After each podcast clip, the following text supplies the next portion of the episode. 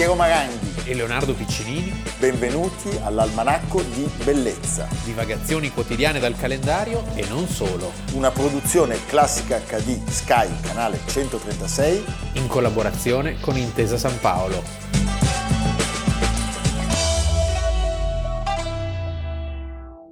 Almanacco di Bellezza 4 luglio, Leonardo Piccinini. Piero Maranghi. Prima di iniziare raccontiamo, perché siamo sempre felici quando escono dei libri, eh, La picciona innamorata Renata Prevost. Renata Prevost per i tipi di elemento 115 a 10 euro. 10 quindi euro è una niente. spesa che si deve Se non ci fare. arrivate, telefonate a Piero che vi può fare un... Sì, posso farvi fare lo sconto. Sì. Eh? No, Renata Prevost chi è? È un'autrice che ha lavorato in vari mondi Pubblicità, giornalismo, sempre ai massimi livelli. e sempre tramite la parola, Sì. cioè in comunicazione, per il cinema, sui giornali, insegnando all'università.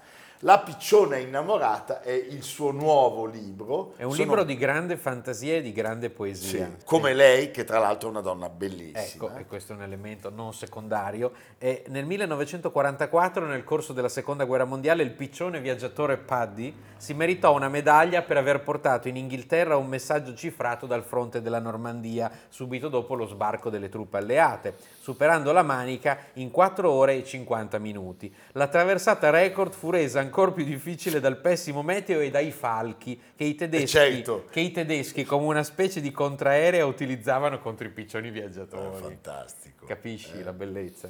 Come Allora, tanto altro, ovviamente. In questo libro ci sono tre storie che si accavallano e forse si uniscono. E Evelina, la picciona del titolo, è in cerca del suo viaggiatore. Quindi c'è Evelina, la picciona innamorata, c'è anche Van Gogh, Sì. ci sono gli innamorati appunto, c'è una madre nei suoi ultimi giorni. Tu Bene, che rapporto hai con i piccioni? Li mangio.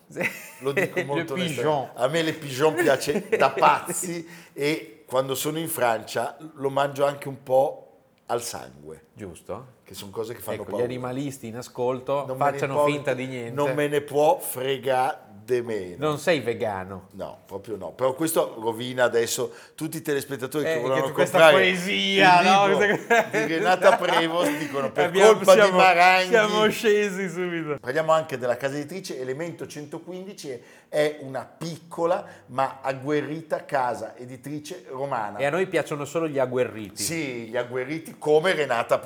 Esatto. Allora, la picciona innamorata per Elemento 115, 10 euro, nuovo libro di Renata Renata Prevost. Prevost. Evviva! Leonardo, oggi parliamo di un luogo di assoluta bellezza e di assoluta tragedia. Sì. Tragedia e bellezza, bellezza e tragedia. Cioè parliamo di Leopoli. Allora, Leopoli oggi, Oggi si dice il view. il view, ed è in Ucraina. Ed è in Ucraina, però è una, è una città con un glorioso passato, perché quando nella fine del Settecento la Polonia fu spartita tra Prussia, Russia e Austria, Leopoli divenne la capitale, Lemberg si chiamava sia in tedesco che in Yiddish, perché c'era una fortissima comunità ebraica, divenne la capitale della Galizia austro-ungarica. Austro-ungarica. E per tutto l'Ottocento è stata una sorta di trionfo della Sacher e di tutto quello che sappiamo. Di cose bellissime. Poi finisce come sempre, finis Austria, prima guerra mondiale, tra l'altro da quelle parti lì si sparava e si ammazzava come,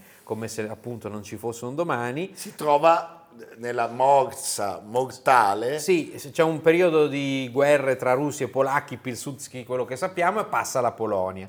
Passa alla Polonia fino al patto Molotov-Ribbentrop, quando eh, sono i russi che la conquistano. lì è proprio lo zerbino d'Europa Poi lì per un attimo, per un attimo russa e poi, anzi sovietica, e poi dal giugno del 41, 22 giugno 41, operazione Barbarossa. arrivano i nazisti Arrivano i nazisti, ma non è finita lì, perché 41, 45 tornano i sovietici e lì comincia un episodio, ci sono dei libri molto belli e molto duri che raccontano questa- questo momento. La popolazione di origine polacca viene deportata, deportata in Polonia per ehm, diciamo, eh, ri- ripopolare le città che erano passate alla Polonia dopo il 45 e viene riempita, Sovietizzata. diciamo, sovietizzata di gente che veniva da tutt'altra parte del mondo, cioè dalla Russia centrale, dalla- Quindi è veramente una città che ha sofferto tantissimo Oggi peraltro fa parte di uno Stato che è aggredito, lo sappiamo, dove si combatte, si combatte più a sud sì. e a sud-est. Diciamo che Leopoli è diventata una sorta di luogo dove ci sono molte ambasciate, e dove eh, sono arrivati... c'è il centro della resistenza, sì. anche perché è un luogo che è stato poco toccato dalla, dalla guerra, mentre su Kiev, come sappiamo, ogni tanto arrivano dei missili. No, e poi sappiamo che a Leopoli, mal contati, sono arrivati mezzo milione di profughi. Rifugiati. Di rifugiati. Ricordiamo anche che è un nucleo molto ben conservato eh, della città otto-novecentesca, eh, tant'è che Schindler's List, Steven Spielberg decise di girare lì gran parte del film eh, ambientato a Cracovia, perché costava meno e perché eh, rendeva bene l'atmosfera eh, della, della, città del Novecento. Ecco, noi parleremo oggi di un episodio della Seconda Guerra Mondiale che eh, accade tristemente tra il 3 e il 4 luglio del 1941, che ha come sempre molte similitudini con quello, pensiamo a Katyn, che i nemici, certo. i simili nemici, due baffi, baffone e baffino, eh, avevano, avevano appunto generato uno dei momenti più efferati degli anni della, della seconda guerra si mondiale. Si va di propaganda e di contraddizioni anche in questo caso. Noi sappiamo che in quella notte eh, molti professori universitari, l'intelligenza di Leopoli, polacca, viene prelevata dalle case, viene torturata e uccisa, spesso con i figli e le mogli, dai reparti delle SS, in questo caso assistiti dalle guide e interpreti ucraini. Antisemiti. Sì. Certamente morirono 25 professori che poi sarebbero stati seppelliti sulle colline di Vulca, eh, che sono appunto le alture che circondano la città. Professori di economia, di matematica, di medicina, di chirurgia, tutti membri del famoso Politecnico e dell'Istituto di Tecnologia del Petrolio.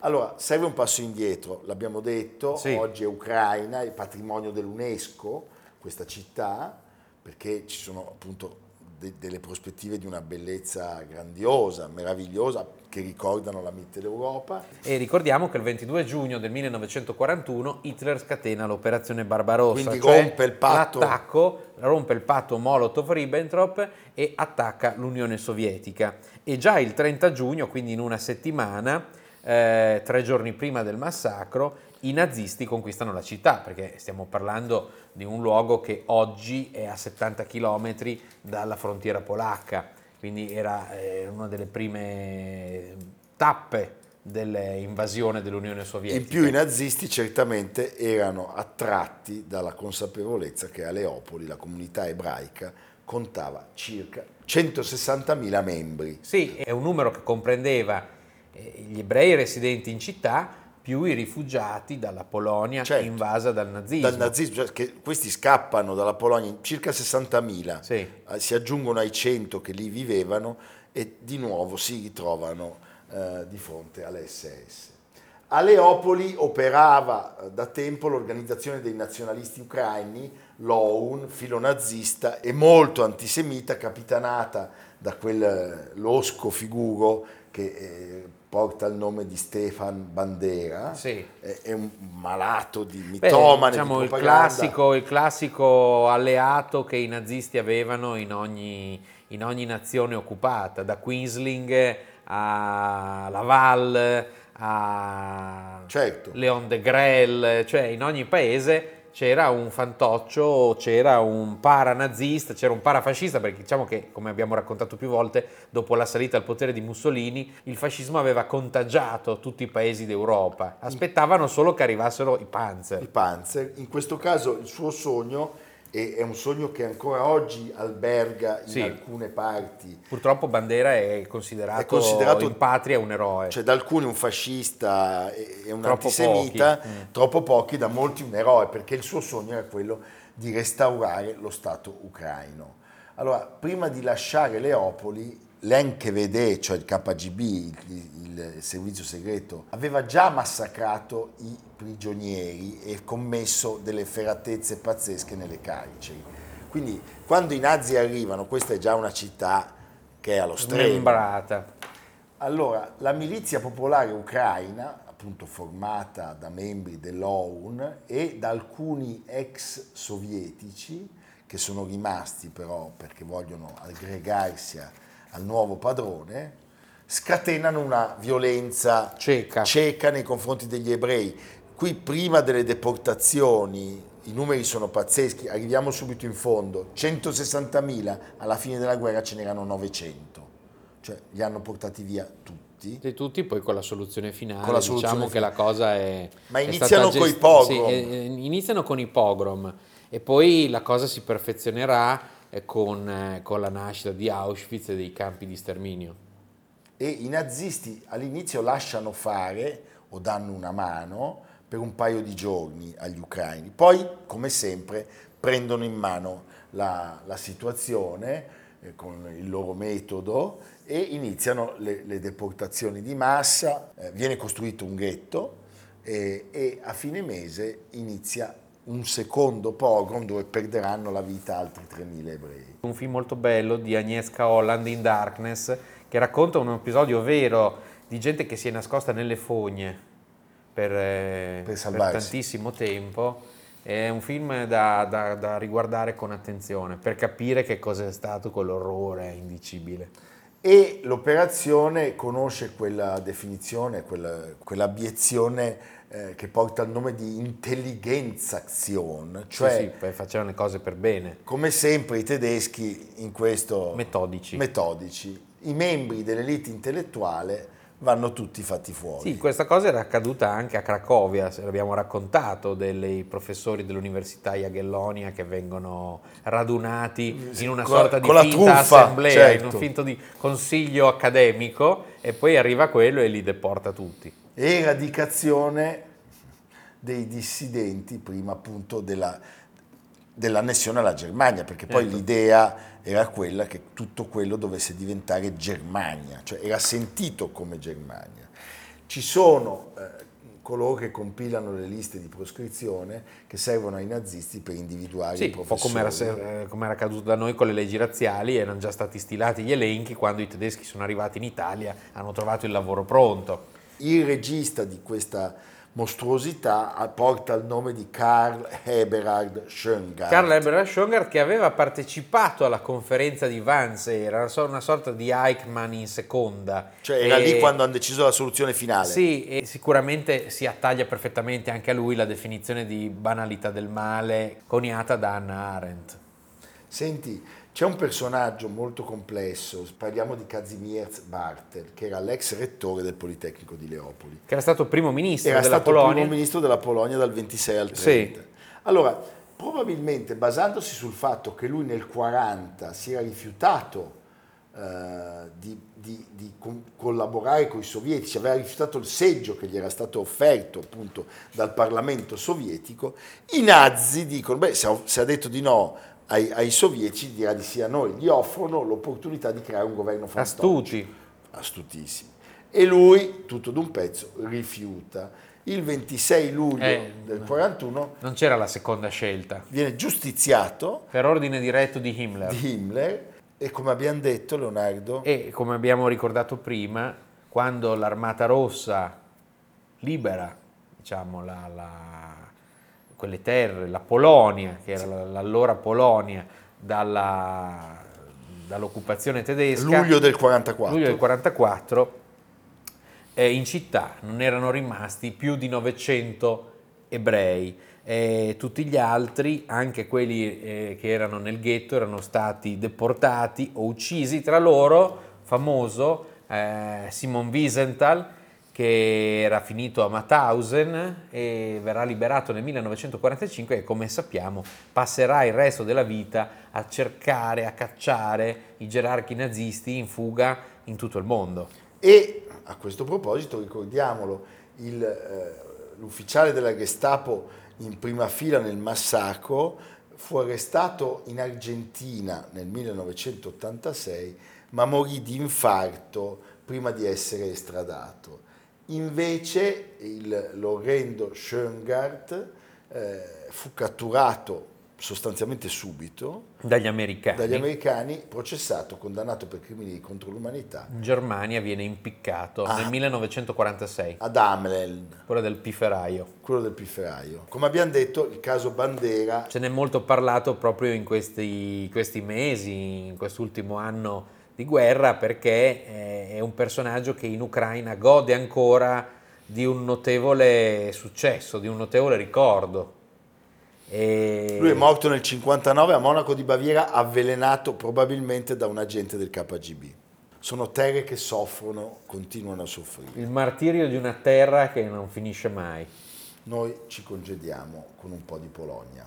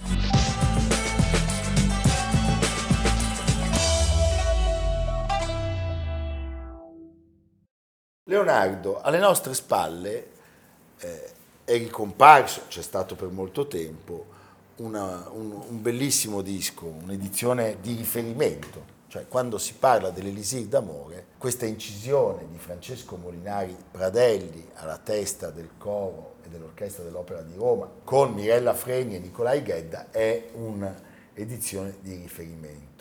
Il 4 luglio del 1911, sotto il segno del cancro, Pulagna, a Bologna, nasce Francesco Molinari Pradelli. eccolo qua. Eccolo qua, c'è rigore in quest'uomo. Sì. eh? Il padre, che aveva una profumeria in città, era un grandissimo appassionato di opera e trasmette questa passione Con successo. con enorme successo al figlio Sì. che a 18 anni eh, si diploma al Conservatorio di, di Bologna in pianoforte con Filippo Ivaldi.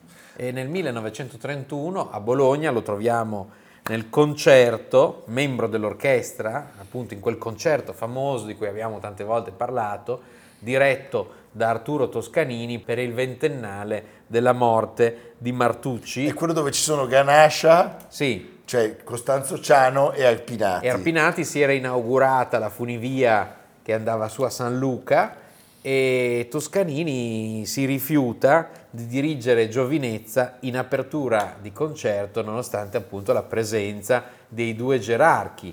Verrà fermato a un ingresso laterale del teatro Malmenato. e la leggenda di si è schiaffeggiato, in realtà sono proprio delle spinte, dei, dei pugni, dei calci. Poi viene salvato da Respighi. Sì, viene caricato su una macchina, portato in stato di shock, più che diciamo non è che gli avessero provocato grandi danni, però la cosa l'aveva profondamente scioccato, anche perché ricordiamolo che Toscanini aveva avuto una vicenda Certo. alle spalle addirittura di fascista della prima ora, da cui poi si era lentamente eh, allontanato e, e questa cosa sarebbe stata per lui un momento di svolta perché non avrebbe poi più fatto ritorno in Manda il Italia. famoso telegramma Mussolini. Esatto.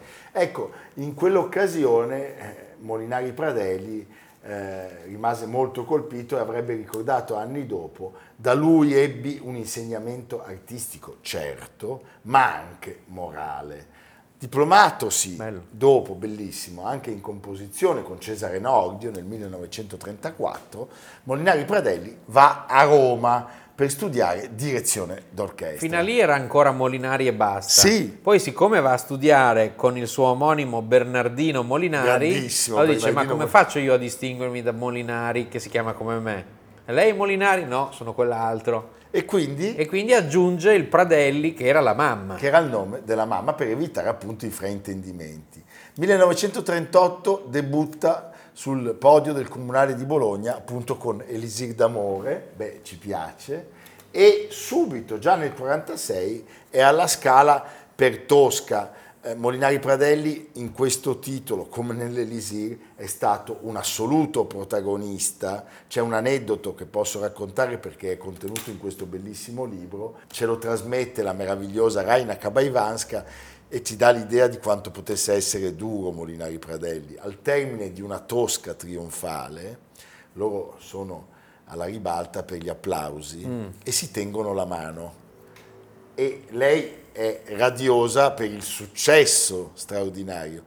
E Molinari le dice sì, ma la Nilsson era un'altra cosa. No. è incredibile. Cioè, era un uomo veramente spigoloso. Rigoroso rigoroso e spigoloso. della- C'è da dire che eh, sulle sue capacità e sulle sue qualità musicali eh, c'è unanimità assoluta, cioè anche quelli che dicono di lui che non era simpatico, che era troppo duro. eh, ci sono in questo libro veramente, che è un libro che vi consiglio per i tipi di Azzali, è un libro che compie dieci anni, la prefazione di, di, di Pupi Avati tra l'altro, a cura di Daniele Rubboli, è un libro veramente ben fatto, c'è tutto, ci sono anche delle testimonianze eh, meravigliose, Daniel Barenboim che aveva suonato con lui molto giovane, eh, Mirella Freni, insomma, eh, soprattutto è un libro eh, curato in ogni minimo dettaglio che ripercorre una carriera davvero impressionante. Poi una carriera, diciamo, con un repertorio molto vasto, anche se lui poi è passato alla storia per Verdi e Puccini sostanzialmente, no? Certo. come grande esecutore, ma sappiamo che eh, da Bach a Respighi, Beethoven, drums, sinfonie, di tutto di, di più. tutto di più. Wagner, pensate per esempio, una volta si faceva, lui nel 1950 all'Arena di Verona dirige la Valchiria di Wagner e ancora ha l'onore di essere chiamato a Busseto quando si devono celebrare i 50 anni dalla morte di, di- di Verdi e lui dirige Rigoletto e Otello. Che bello. Eh, del suo Rigoletto ci sono delle pagine stupende di Eugenio Montale, che era un suo grande fan e parlava di lui con un'ammirazione incondizionata. Sono gli anni del dopoguerra, eh, in cui, anni ancora difficili chiam- chiaramente, in cui si riparte e lui è un protagonista assoluto di quel momento eh, di ripartenza, di ricostruzione e anche di attività musicale che ritorna a fiorire come prima e più di prima. Certo, e eh, bisogna sottolineare la sua caratteristica, appunto questa ampiezza Sì. di conoscenza del repertorio, che non è così nota come dovrebbe proprio perché, insomma, diciamo, i grandi cavalli di battaglia dell'opera si chiedeva l'opera. Eh, certo. Però eh, io credo che Molinari Pradelli mi fa venire in mente in qualche modo anche Cantelli, cioè sono quei direttori che avremmo voluto ascoltare molto di più e che eh, avrebbero meritato molte più incisioni anche nel repertorio, nel repertorio sinfonico. Sempre con Tosca lui arriva al Covent Garden, è una serata importantissima perché non solo debutta lui, ma quella sera debutta nel ruolo Renata Tebaldi. anche se con la Royal Opera House non nascerà mai un amore, lui sarebbe tornato oh, una sola volta negli anni 60 per un Macbeth. Diverso, e Eh, bisogna sottolinearlo, a Vienna era di casa. il rapporto con la Staatsoper di Vienna, lui debu- debutta nel 59 con la Tosca e Manon Lescaut nello stesso anno.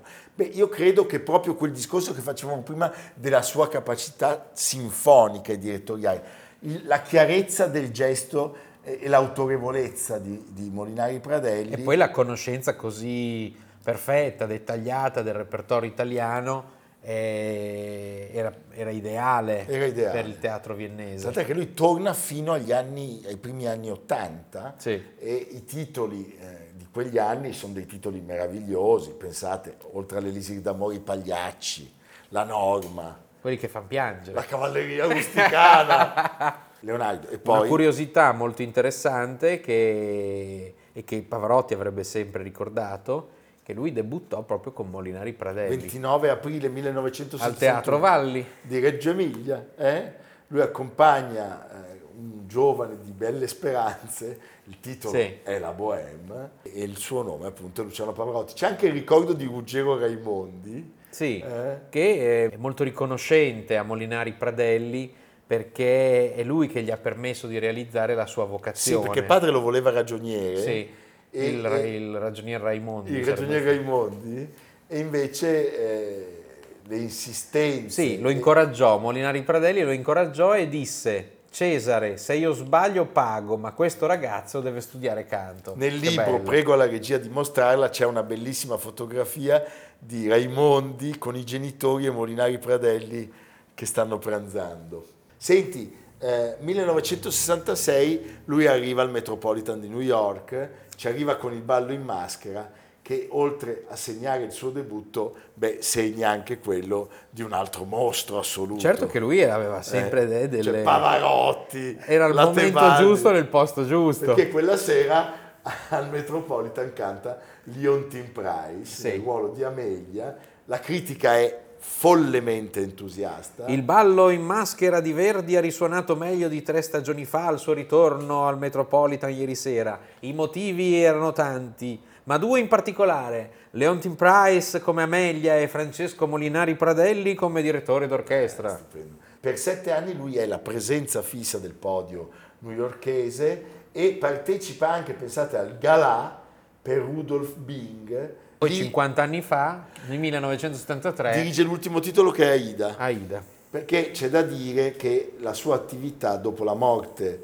della moglie Maria Antonietta tende a ridursi, però quest'uomo era un uomo che aveva un certo numero di interessi, Leonardo, e Certo. questo, come dire, per noi è Eh, pane per i nostri denti. per i nostri denti. Prego la regia.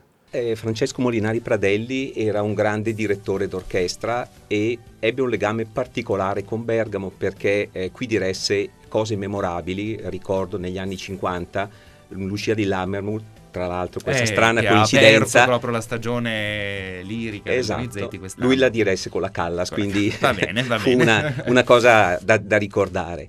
Questo grande direttore d'orchestra ha raccolto una collezione di opere d'arte veramente eccellente, sono più di 100 nel corso della sua vita e eh, la mette a disposizione, anzi adesso gli eredi la mettono a disposizione della comunità, per esempio con esposizioni di grande importanza, hanno fatto molti giri all'estero, ma recentemente agli Uffizi. Quindi noi siamo riusciti ad avere per un periodo limitato 17 capolavori di questa collezione che presentiamo alla nostra cittadinanza. Direi che sono tra l'altro tra le opere più belle e mh, descriverle sicuramente le sminuirei. Io posso dirle solo una cosa, che la sera in cui abbiamo montato la mostra la- una- c'era un po' di penombra, anche il sole che filtrava nel palazzo storico tutto chiuso, tutti noi, compresi gli uomini che sono abituati a trasportare queste cose, man mano si aprivano le casse e non riuscivano a capacitarsi di come la qualità fosse sempre maggiore, sempre più, più costante. Abbiamo opere di grandissimi, tanto per parlare di Bergamo, Fra Galgari, un Sì. ritratto meraviglioso. Abbiamo un ritratto del Nazzari clusonese, ma che fece fortuna nel resto della Lombardia. Abbiamo tantissime opere che ecco, sono veramente. E quindi non dico altro perché credo Perché che la bisogna- gente debba andare a vedere. bisogna- Sì, signori, questo straordinario musicista è stato anche uno dei più grandi collezionisti Certo. privati dell'arte italiana. Certo, diciamo che eh, insieme ai nomi delle grandi raccolte museali c'era un nome che ritornava costantemente nel mondo della storia dell'arte, Castenaso. Alcuni in Castenaso. Castenaso. eh? Eh, perché questa collezione per ampiezza, per eh, qualità, anche per varietà, perché ci sono tanti interessi che, che sono presenti, si va da Luca Giordano a Guido Cagnacci, eh, alle nature morte, di cui c'è veramente una, una bellissima selezione, e tutti i grandi storici dell'arte eh, consigliavano, aiutavano, si recavano in pellegrinaggio per comprendere, per vedere, anche, cioè, per vedere per vedere queste, queste meraviglie. Questo inizia eh, negli anni 50, lui all'inizio... Anche perché, anche perché fammi fare un'osservazione, che una volta le fotografie non erano della qualità No. di oggi e gli storici d'arte si spostavano di più. Per andare a vedere i quadri. Oggi non si spostano più. Questo non va bene, no Sì. buono, andate, spostatevi. Oggi sono solo topi di biblioteca. Eh. Lui inizia la collezione con tele dell'Ottocento e del primo Novecento e poi, avendo anche degli amici carissimi, e i nomi sono i più belli che voi possiate immaginare della storia dell'arte italiana, si rende conto che il periodo che, che lo appassiona di più è quello del barocco italiano. eh, dal 1600 al 1700 e anche in questa seconda passione nasce una grande passione per qualcosa che allora era poco conosciuto, poco frequentato, cioè le nature morte. E i suoi acquisti diventano materia di scoperte per gli studiosi. Cioè, quando noi parliamo di Francesco Molinari Pradelli, parliamo di Federico Zeri, parliamo di Stefano Bottari, di Mina Gregori, Longhi, tutti, Volpe, tutti sono... Arcangeli, Sì, sì, sì, cioè, certo. tutti si abbeveravano alla sua collezione. Ed era una passione che lui univa a quella per la musica, riuscendo a contemplarle entrambe, perché chiaramente lui trovandosi spesso in giro per il mondo per la sua attività musicale, aveva il tempo per girare per antiquari, case d'asta, musei, un bellissimo connubio, molto raro anche tra i musicisti, devo dire, a mia memoria non... No, guarda, io credo... eh, no, non mi far parlare che è meglio. Va bene. eh? Lui studiava, a ca- cioè è un po' come la preparazione di un'opera, lui studiava a casa da solo, Certo. poi andava nei luoghi, visitava le gallerie, le pinacoteche, le chiese e appunto... L- il suo metodo stupendo. così rigoroso lo applicava anche alla sua passione, giustamente. E eh, un altro aspetto, lasciami sottolineare, è quello della condivisione. Sì, perché Cioè- lui ha fatto di tutto perché questa casa, questo luogo potesse essere eh, condiviso, aperto, era molto generoso e anche la famiglia ancora oggi insomma consente la, la visita, ha prestato le opere a varie mostre. Eh, pensate ai 13 dipinti di nature morte a una mostra nel 64 che partendo da Napoli si sarebbe trasferita a Zurigo e poi a Rotterdam e nel 1984 Mostra a Bologna con eh, 136 dipinti, quindi è sempre stato un amante delle opere d'arte e della loro condivisione con la società. Senti, eh, Francesco Molinari Pradelli si è spento l'8 agosto del 1996, pochi mesi dopo un altro maestro che aveva grande passione per l'arte, sto pensando a Gianandrea Gavazzini che Certo. ha lasciato questo mondo nel febbraio dello stesso anno, ha lasciato agli eredi la cura della sua collezione, che è in divisa oggi e che si può appunto visitare. È poco fuori Bologna. Ricordiamo che gli Uffizi nel 2014 hanno proprio fatto una mostra dedicata alla sua collezione dal titolo Le stanze delle muse. grandissimo Francesco Molinari Pradelli. Noi per congedarci ascoltiamo lui che dirige l'Orchestra dell'Opera di Roma, Nessun Dogma, canta Corelli.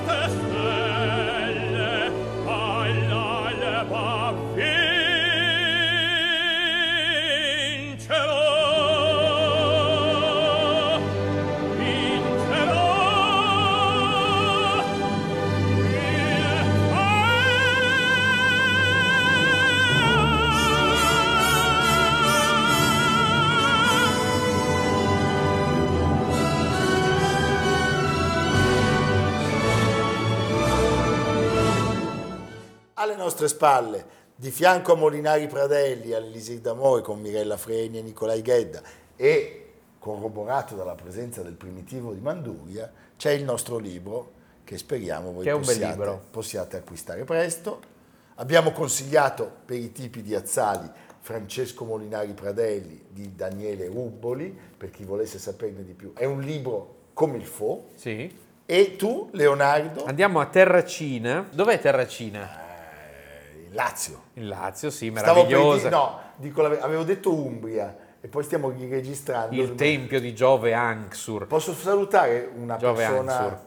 No, una persona a cui dobbiamo molto Sì. di Classica HD, che è il, il- il- il responsabile eh, della nostra nascita in qualche modo, come interlocutore, come controparte, che vive a Terracina e che è un principe, Giorgio Di Giulio. Caro Giorgio, ti salutiamo con grandissimo affetto. Senza di te noi non saremmo arrivati fin qui.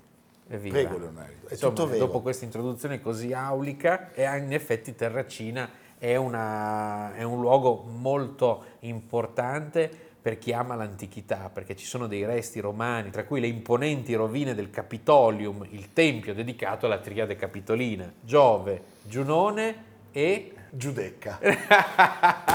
e Minerva. E Minerva. E Minerva, siamo nel primo secolo a.C., è un tempio che è stato rivelato, pensa, dai bombardamenti dell'ultima guerra. Quindi ex malo bonum potremmo dire, è stato restaurato, riaperto al pubblico e ha una nuova illuminazione. Cosa volete di più? Andiamo a Tutti a Terracina. Terracina e si fa anche il bagno. Si fa il bagno, io vado da Giorgio Di Giulio, lui non lo porto perché tanto... Non vai a pesca stavolta? No. Ah, per una volta non vai a Ma pescare. figurati se non vado a pescare. Ah, ok, va bene. Evviva! A domani. domani. Almanacco di bellezza a cura di Piero Maranghi e Leonardo Piccini. con Lucia Simioni, Samantha Chiodini, Silvia Corbetta, Jacopo Ghilardotti, Paolo Faroni, Stefano Puppini. Realizzato da Amerigo Daveri, Domenico Catano, Luigi Consolandi, Simone Manganello, Valentino Puppini. Una produzione classica HD, Sky canale 136 in collaborazione con Intesa San Paolo.